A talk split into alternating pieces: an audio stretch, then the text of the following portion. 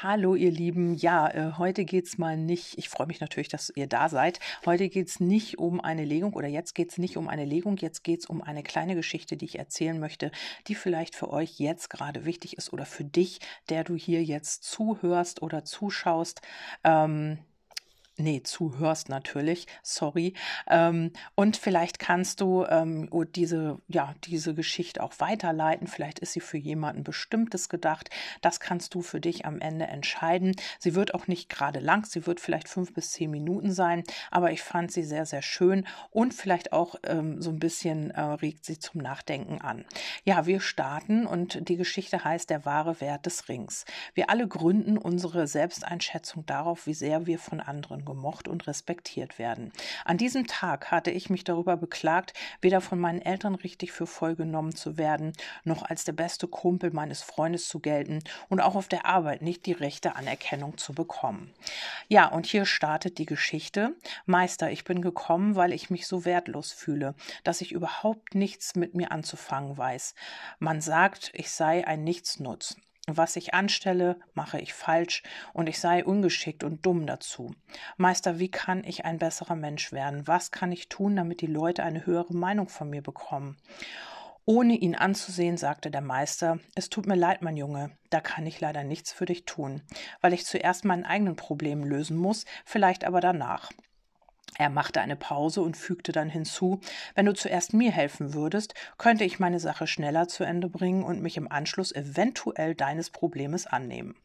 Es sehr gerne, Meister, stotterte der junge Mann und spürte, wie er wieder einmal zurückgesetzt und seine Bedürfnisse hinten angestellt wurden. Also gut, fuhr der Meister fort. Er zog Ring, seinen Ring vom Kleinfinger seiner linken Hand, gab ihm den Jungen und sagte, nimm das Pferd, das draußen bereitsteht, und reite zum Markt. Ich muss diesen Ring verkaufen, weil ich eine Schuld zu begleichen habe. Du musst unbedingt den bestmöglichen Preis dafür erzielen und verkauf ihn nie, auf keinen Fall für weniger als ein Goldstück. Geh und kehr so rasch wie möglich mit dem Goldstück zurück. Der Junge nahm den Ring und machte sich auf den Weg. Kaum auf dem Markt angekommen, pries er ihn den Händlern an, die ihn mit einigen, äh, einigem Interesse begutachteten, bis der Junge den verlangten Preis nannte. Also das Goldstück ins Spiel brachte, lachten einige, die anderen wandten sich gleich ab und nur ein einziger alter Mann war höflich genug, ihm zu erklären, dass ein Goldstück viel zu wertvoll sei, um es gegen einen Ring einzutauschen. Entgegenkommend bot ihm jemand ein Goldstück, ein Silberstück an, dazu ein Kupferbecher, aber der Junge hatte die Anweisung, nicht weniger als ein Goldstück zu akzeptieren und lehnte das Angebot ab. Nachdem er das Goldstück, äh, das Schmuckstück jedem einzelnen Marktbesucher gezeigt hatte, der seinen Weg kreuzte, und das waren nicht weniger als hundert, äh, stieg er von seinem Misserfolg vollkommen niedergeschlagen auf sein Pferd und kehrte zurück. Wie sehr wünschte sich der Junge, ein Goldstück zu besitzen, um es dem Meister zu überreichen und ihn von seinen Sorgen zu befreien, damit er ihm mit Rat und Tat zur Seite stehen konnte. Er betrat das Zimmer.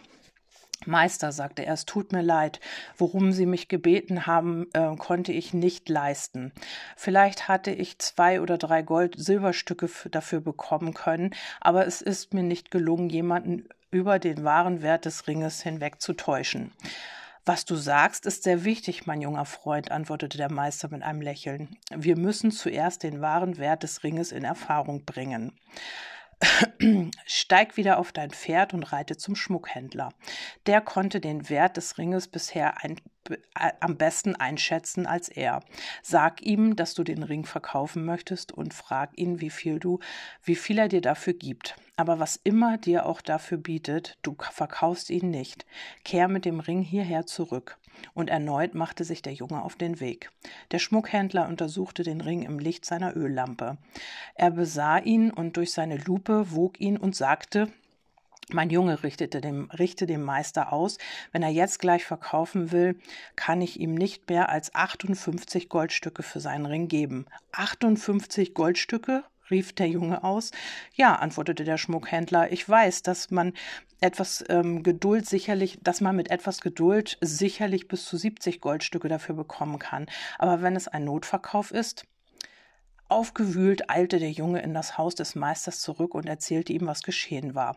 Setz dich, sagte der Meister, nachdem er ihn angehört hatte. Du bist wie dieser Ring, ein Schmuckstück, kostbar und einzigartig. Und genau wie bei diesem Ring kann dein Wert, deinen wahren Wert nur ein Fachmann erkennen. Warum irrst du also durch dein Leben und erwartest, dass jeder x-beliebige, um deinen Wert weiß? Und noch während er dies sagte, streifte er sich dem Ring, den Ring wieder auf den kleinen Finger der linken Hand. Ja, das war die Geschichte. Ich hoffe, sie hat euch gefallen, genauso wie mir. Also es geht hier um den Wert, um den Eigenwert, um den Selbstwert und ähm, ja, viele jagen immer im Außen ähm, danach anerkannt zu werden und beliebt zu sein. Und wichtig ist aber, dass der wahre Wert, den kannst nur du selber erkennen. Und wenn du deinen eigenen Wert erkannt hast, dann werden ihn auch andere erkennen. Ja, ich hoffe, es hat euch wie gesagt gefallen. Wenn ihr mögt, könnt ihr gerne beim nächsten Mal wieder einschalten. Da würde ich mich sehr freuen. Bis dahin sage ich Tschüss, eure Kerstin.